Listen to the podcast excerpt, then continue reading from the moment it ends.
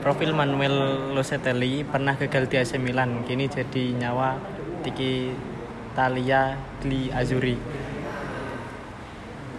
Manuel Locatelli bermain cemerlang ketika Italia mengalahkan Swiss pada lanjutan pertandingan grup A Eropa 2020. Gelandang memiliki klub Sassuolo tersebut menjadi pemain kunci lini tengah Gli Azzurri dan sukses mencetak dua gol. Italia kembali tampil perkasa pada Piala Eropa atau Euro 2020.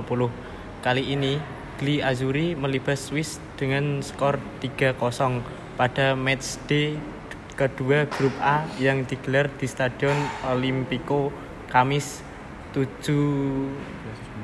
17 Juni 2021 dini hari waktu Indonesia Barat.